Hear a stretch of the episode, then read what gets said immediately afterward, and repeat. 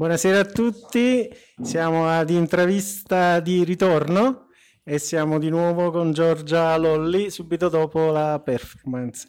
Allora Giorgia, l'altra volta ci hai parlato della intimità della casa e del fatto che volevi trascinare il pubblico in questa intimità. Ci sei riuscita?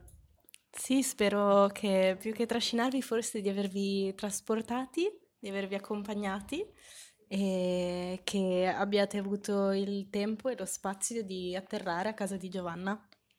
E poi l'altra volta hai parlato del numero 3. Sì. C'era? Eh, no, forse è rimasta l'idea della squadra. E adesso siamo in quattro, ma siamo anche in due. Dai, 4 più 2, 3. 3.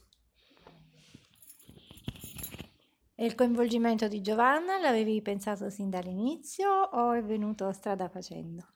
Sì, eh, ho, ho, visto Giovanna e ci siamo conosciute subito, un po' è scattata questa scintilla, ho detto chissà se mi dirà di sì, chissà se riuscirò a coinvolgerla, devo dire la verità, non si è fatta, non si è fatta pregare, è stata subito molto disponibile, essendo una ragazza molto vivace e dinamica. E un'ultima domanda.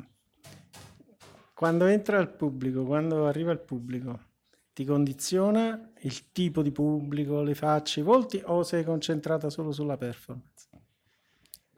No, eh, mi condiziona come giusto che sia. È uno spazio che si riempie quando entra il pubblico e quindi ci sono scene per cui è molto importante guardarsi negli occhi, non solo io il pubblico, ma anche il pubblico e di ritorno.